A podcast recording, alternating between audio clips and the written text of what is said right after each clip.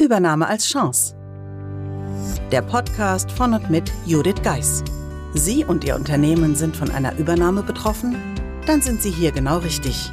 Judith Geis, die Expertin für US-amerikanische Übernahmen im deutschsprachigen Raum, teilt mit Ihnen wertvolle Tipps und Tricks und zeigt Ihnen, wie Sie diese Veränderung für sich und Ihr Unternehmen nutzen können. Ganz nach dem Motto: Take the Chance. Hallo und herzlich willkommen zur heutigen Episode des Übernahme als Chance Podcasts. Heute teile ich mit Ihnen die vier Kompetenzen, die Sie nach der Übernahme Ihres Arbeitgebers unbedingt brauchen. Kennen Sie diese vier Kompetenzen vielleicht schon, die Sie nach einer Übernahme unbedingt brauchen? Wenn Sie beruflich bisher erfolgreich waren, fragen Sie sich vielleicht, warum sollte sich das nach einer US-amerikanischen Übernahme Ihres Arbeitgebers ändern? Meine Empfehlung, Testen Sie selbst, ob Sie auch jetzt noch für Ihre berufliche Zukunft und der anstehenden Herausforderung gut aufgestellt sind. Nichts geht mehr.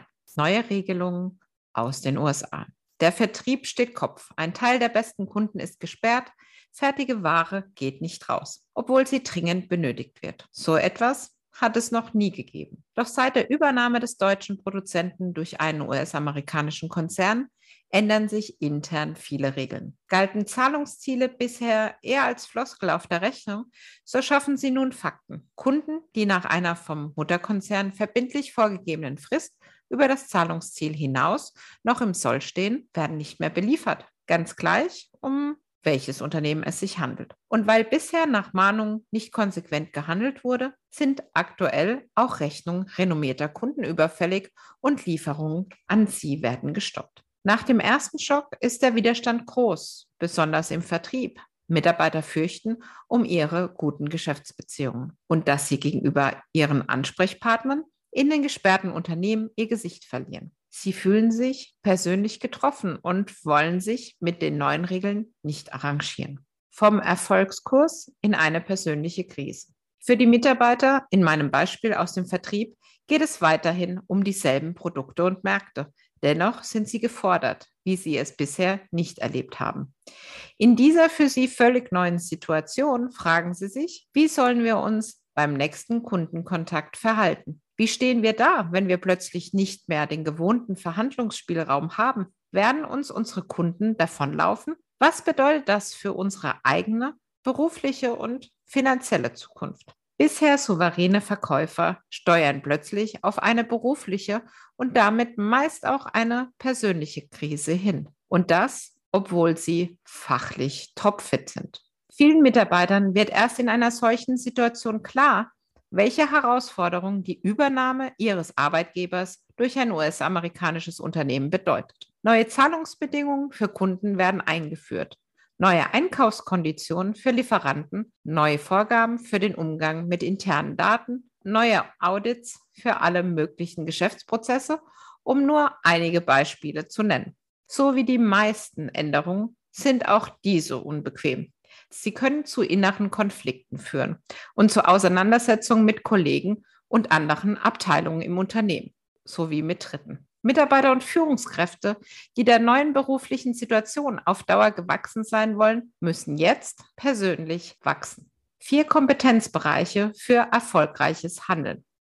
Wenn Führungskräfte oder Angestellte nach der Übernahme ihres Arbeitgebers ein Mentoring bei mir buchen, starte ich in der Regel mit einer Bestandsaufnahme. Dabei reflektiere ich zusammen mit meinem Mentee, wie gut er oder sie für die Bewältigung der aktuellen beruflichen Herausforderungen aufgestellt ist. Damit Sie selbst eine erste Bestandsaufnahme für sich durchführen können, stelle ich Ihnen ein Kompetenzmodell vor, das Ihnen einen guten Leitfaden bieten wird. Theo Hülshoff, Gründungsvater der Leadership Kulturstiftung, benennt darin vier Kompetenzen, die für ein erfolgreiches berufliches Handeln benötigt werden. Erstens Fachkompetenz. Zweitens Methodenkompetenz. Drittens soziale und emotionale Kompetenz. Viertens persönliche Kompetenz. Diese Kompetenzen sind in der Regel eng miteinander verknüpft. Was sie im Einzelnen für Sie nach einer US-amerikanischen Übernahme bedeuten, schauen wir uns nun genauer an. Fachkompetenz schnell und zielgerichtet ausbauen. Bei der Fachkompetenz geht es darum, dass Sie eine Situation verstehen und richtig einordnen können. Sie kennen die Bedeutung der in Ihrem Berufsfeld üblichen Fachbegriffe und wissen, ob eine Aufgabe in Ihren Bereich fällt, ob Sie eine andere Person mit einbeziehen sollten oder wer tatsächlich dafür zuständig ist. Vieles davon ist Ihnen bei entsprechender Berufspraxis in Fleisch und Blut übergegangen. Bleiben wir beim Beispiel Vertrieb. Die Mitarbeiter sollten die Bezeichnung und Eigenschaften der Produkte des Unternehmens, deren Einsatzmöglichkeit und die Preise, die Märkte, die Mitbewerber und deren Portfolio und so weiter kennen. Möglicherweise kommen während der Integration in einen US-amerikanischen Mutterkonzern für den Vertrieb neue Produkte hinzu. Auch darüber sollten die Mitarbeiter umgehend informiert sein. Sie erweitern so ihre fachliche Kompetenz, was den meisten relativ leicht fällt. Im Grunde lernen alle Mitarbeiter in der Post-Merger-Integration auf ihrem Fachgebiet dazu. Neue Begriffe in der Buchhaltung, neue Vorschriften für den Einkauf, neue Vorgaben für den Umgang mit internen Daten und so weiter. Bei der Fachkompetenz geht es darum, die neuen Vorgaben zu kennen und in einer bestimmten Situation zu erkennen, dass sie nun anzuwenden sind. Was haben Sie bereits an neuer Fachkompetenz erworben? Und wo klemmt es noch? Wie halten Sie sich über alle Veränderungen bei Ihrem Arbeitgeber und neue Vorgaben aus den USA auf dem Laufenden? Speichern Sie nur die entsprechenden Dokumente oder nehmen Sie sich Zeit dafür, sie zu lesen und nachzufragen, wenn Sie etwas nicht verstehen? Beobachten Sie sich selbst im Alltag. Welche Informationen und Ansprechpartner ändern sich für Sie? Wissen Sie, wen Sie zukünftig zusätzlich über Ihre Arbeit informieren oder mit wem Sie welche Themen im Vorfeld abklären sollten? Ist Ihnen noch klar, wer genau wofür zuständig ist? Achten Sie auf Unsicherheiten und überlegen Sie, wie Sie diese schnellstmöglich klären können. Wenn Sie zu dem Ergebnis kommen, dass Sie fachlich auf dem Laufenden sind, dann sollten Sie zusätzlich überlegen, ob Sie Ihre Expertise auch im Austausch mit Ihren amerikanischen Kollegen oder Vorgesetzten zur Geltung bringen können. Ich zähle die Sprachkompetenz im Englisch nach einer US-amerikanischen Übernahme zu den elementaren Fachkompetenzen. Deshalb setze ich mich in Unternehmen, die ich berate, auch umgehend für entsprechendes Training on the Job ein. Wie sieht es bei Ihnen aus? Verfügen Sie über den nötigen Wortschatz? Sind Sie ausdrucksstark im Gespräch und im schriftlichen Austausch? Können Sie beispielsweise in einer Videokonferenz über mehrere Stunden mithalten? Können Sie Ihren Standpunkt souverän darlegen? Sind Sie also in der Lage, sich fachlich korrekt sowie zwischenmenschlich angemessen zu verständigen? Beim Austausch mit Personen im Mutterkonzern genügt die sprachliche Kompetenz alleine nicht. Darauf gehe ich später bei der Sozialkompetenz näher ein. Doch zunächst betrachten wir die Methodenkompetenz, denn sie schließt unmittelbar an die Fachkompetenz an. Methodenkompetenz im Change-Prozess. Die Integration in den Mutterkonzern ist für das übernommene Unternehmen ein gewaltiger Change-Prozess, der jeden Bereich erfasst. Die Mitarbeiter erleben, dass alle Prozesse auf den Prüfstand gestellt werden und viele nicht so bleiben wie gewohnt. Am Beispiel Vertrieb haben wir bereits gesehen, wie gravierend sich der Umgang mit Kunden ändern kann, wenn das gesamte Mahnwesen neu aufgestellt wird. Für die Buchhaltung ändern sich viele Abläufe, weil nun mehrere Abschlüsse parallel und mit deutlich kürzeren Fristen erforderlich sind. Selbst Aktionen wie die Inventur müssen neu organisiert werden, weil sich beispielsweise Terminvorgaben und die Anforderungen an die Dokumentation ändern. Aufgaben von Führungskräften ist es, all diese Veränderungen zu koordinieren und voranzubringen. Und das häufig abteilungsübergreifend. Bei der Methodenkompetenz geht es darum, wie diese Aufgaben bewältigt werden. Was bedeutet das für Sie? Mit Ihrer Fachkompetenz erfassen Sie, worum es bei einer Aufgabe oder in einer Situation geht.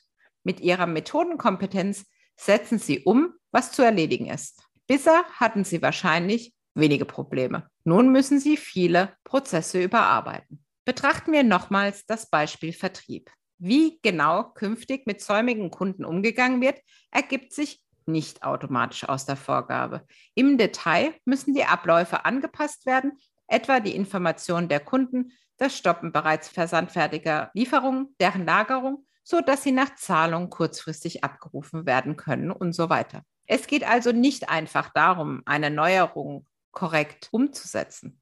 Oft müssen Lösungen für die neuen Prozesse erst entwickelt werden, was mit vielen Gesprächen verbunden ist und nicht selten zu Konflikten führt. Wo müssen Sie Ihre Prozesse anpassen? Mit wem müssen Sie sich abstimmen? Und wie geschickt sind Sie im Verhandeln, wenn es um das Entwickeln neuer Lösungen geht? Sie merken, auch bei der Nutzung Ihrer Methodenkompetenz sind Sie auf Ihre Sozialkompetenz angewiesen. Bemerkenswert finde ich, dass für den Ausbau der Fach- und Methodenkompetenz in den übernommenen Unternehmen häufig Unterstützung angeboten wird.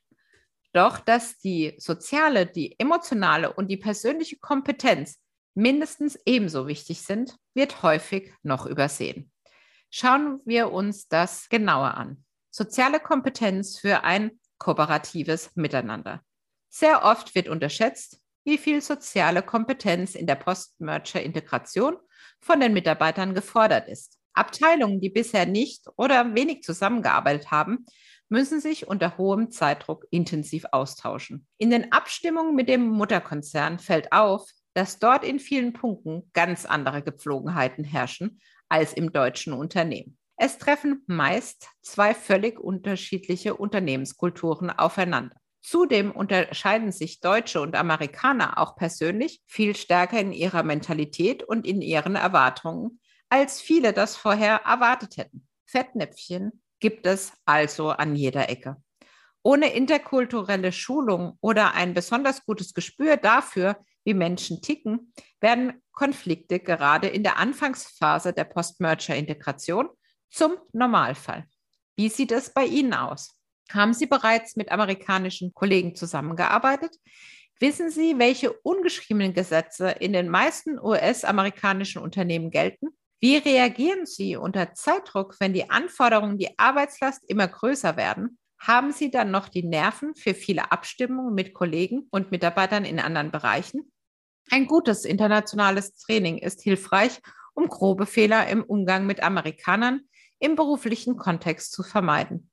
Es ist ein guter Anfang, reicht aber nach meiner Erfahrung nicht aus, um wirklich gut durch die Integrationsphase zu kommen. Hilfreich ist die Unterstützung durch einen Berater, Coach oder Mentor, der im Umgang mit US-amerikanischen Konzernen und den Anforderungen nach einer Übernahme erfahren ist. Nutzen Sie bereits solche Experten, um schwierige Situationen vor- und nachzubereiten und so ihre Sozialkompetenz schnell auszubauen?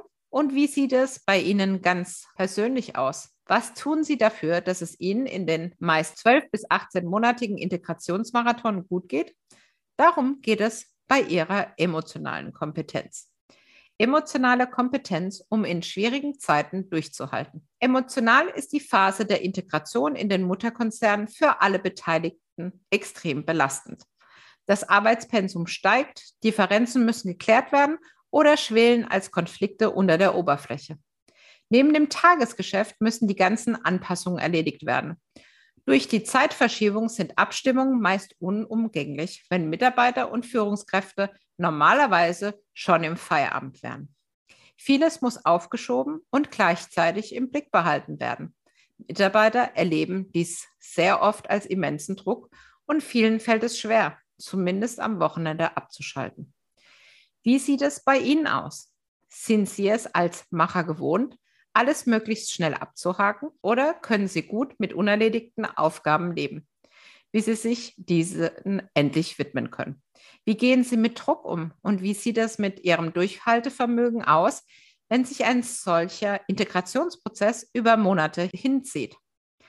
Zu der Arbeitslast kommt bei vielen Mitarbeitern und Führungskräften die Angst, dass Stellen gestrichen werden oder ihnen aus einem anderen Grund aus heiterem Himmel von heute auf morgen gekündigt wird und sie auf der Straße stehen. Wie gehen Sie mit solchen Ängsten um? Haben Sie Alternativen? Können Sie sich mit jemandem austauschen, der Ihnen zuhört und den Raum gibt, Ihre eigenen Gefühle zu sortieren, ohne gleich alles zu kommentieren? Oder erinnern wir uns nochmal an die Mitarbeiter aus meinem Vertriebsbeispiel? Plötzlich sollen sie ganz anders mit ihren Kunden umgehen. Wer bisher große Freiheiten hatte und so erfolgreich seine Aufgabe erledigt hat, fühlt sich durch die vielen neuen Vorgaben in einer Post-Merger-Integration häufig kontrolliert und bevormundet. Dies kann zu Wut, Frustration oder auch zu Selbstzweifeln führen. Ähnliches gilt, wenn Führungskräfte aufgrund der Zeitverschiebung zwischen Deutschland und Amerika kein richtiges Ende ihrer Arbeitszeit mehr erleben. Es gibt mehr als genug emotionale Herausforderungen. Wie sieht es bei Ihnen aus? Wie ist Ihre Stimmung am Arbeitsplatz? Wie schaffen Sie einen Ausgleich? Mit wem tauschen Sie sich aus, um gute Lösungen für sich zu entwickeln und zu erproben? Ich erlebe es immer wieder, dass Mitarbeiter und Führungskräfte eigentlich wissen, was sie tun sollten oder wie sie ihre Situation verbessern könnten. Doch unter Stress fällt ihnen entweder nichts mehr ein oder sie nehmen sich nicht die Zeit, über neue Lösungen nachzudenken. Haben Sie unter Stress noch Ideen, wie Sie Ihren Arbeitsalltag verbessern können? Oder sitzen Sie in einer ruhigen Minute irritiert da und denken, eigentlich weiß ich doch, wie es geht? Dann sollten Sie für mehr Pausen sorgen. Und es lohnt sich, einen Blick darauf zu werfen, wie es mit ihrer persönlichen Kompetenz aussieht. Persönliche Kompetenz, um sich selbst treu zu bleiben. Love it, change it or leave it. Für mich ist dieser Spruch in einer Post-Merger-Integration eine klare Leitlinie. Denn mit ihr kommen wir zum Kern der Kompetenzen, sozusagen der Basis, ohne die Sie auf alle anderen nur bedingt zugreifen können. Bei Ihrer persönlichen Kompetenz geht es nämlich darum, ob und wie sie sich mit ihren Werten und Vorstellungen in den Veränderungsprozessen an ihrem Arbeitsplatz künftig einbringen können und wollen. Wenn Sie hier Zweifel haben, dann liegt es auf der Hand, dass Ihnen der Ausbau Ihrer Fach- und Methodenkompetenz nicht so leicht fällt und dass Sie sich fragen, ob sich dieser ganze Aufwand für Sie überhaupt lohnt. Sie weichen Konflikten eher aus, bringen die Entwicklung nur halbherzig voran und Ihre Stimmung sinkt immer tiefer. Deshalb ist einer meiner zentralen Fragen, möchten Sie längerfristig in dem übernommenen Unternehmen bleiben? Sind Sie bereit, sich unter den neuen Bedingungen weiter wie gewohnt zu engagieren oder gar noch mehr? Wie sehr belastet die Situation Sie und Ihre Familie? Wissen Sie, was für Sie im Beruf wirklich wichtig ist? Kennen Sie Ihre No-Gos und welche Ziele haben Sie für sich? Die eigenen Kompetenzen auf dem Weg weiterentwickeln. Wenn Sie noch keine vergleichbare Situation erlebt haben, wird es Ihnen schwerfallen, die Auswirkungen der Post-Merger-Integration auf Ihre Arbeit und Ihr Privatleben einzuschätzen. Am Anfang sieht es häufig so aus, als ließe sich alles gut bewältigen. Doch dann zieht das Tempo nach einer mehr oder weniger langen Anlaufzeit gewaltig an. Damit besteht die Gefahr, im Strudel der neuen Informationen, Anforderungen und Terminen unterzugehen. Schaffen Sie sich daher rechtzeitig Zeitfenster, um die Entwicklung zu reflektieren und Ihre Kompetenzen auf dem Weg weiterzuentwickeln. Sorgen Sie dafür, dass Sie auch in den turbulenten Zeiten regelmäßig zur Ruhe kommen, um wahrzunehmen, was gut läuft und wobei Sie ein ungutes Gefühl haben. Vielen meiner Mentees wird ihre Situation erst wirklich klar und bewusst, wenn sie darüber mit mir sprechen. Dann gehen sie ihren Gedanken und Gefühlen tatsächlich nach. Dadurch finden wir verschiedene Ansatzpunkte, um schnell die Situation zu entlasten und besser mit dem neuen Arbeitsalltag klarzukommen. Und das zahlt sich für meine Mentees doppelt aus, beruflich wie auch privat. Wenn auch Sie Ihre Kompetenzen nach einer US-amerikanischen Übernahme gezielt ausbauen wollen, lassen Sie uns doch einfach Ihre Fragen dazu kurz persönlich besprechen. Auf meiner Webseite stelle ich Ihnen mein Mentoring-Programm vor und Sie können direkt einen Gesprächstermin mit mir buchen. Ja, das war die heutige Episode, wo es einfach mal um die vier Kompetenzen ging, die alle in, ja, in eine erfolgreiche Übernahme münden. Gerne können Sie wie immer die Fragen, die Sie dazu haben, per E-Mail an podcast at thebridge-online.com senden und wer weiß, in einer der nächsten Episoden werde ich diese dann beantworten. Ich wünsche Ihnen nun einen schönen Tag und freue mich, wenn Sie in der nächsten Woche wieder einschalten. Buchen Sie jetzt ein Mentoring mit Judith Geis. Egal ob als Mitarbeiter, Führungskraft oder Team. In einem individuell auf Sie zugeschnittenen Mentoring erhalten Sie wertvolle Tipps und Hinweise, wie Sie sicher durch die Zeiten der Veränderung kommen. Schauen Sie vorbei auf thebridge-online.com/mentoring. Den Link finden Sie auch in den Show Notes.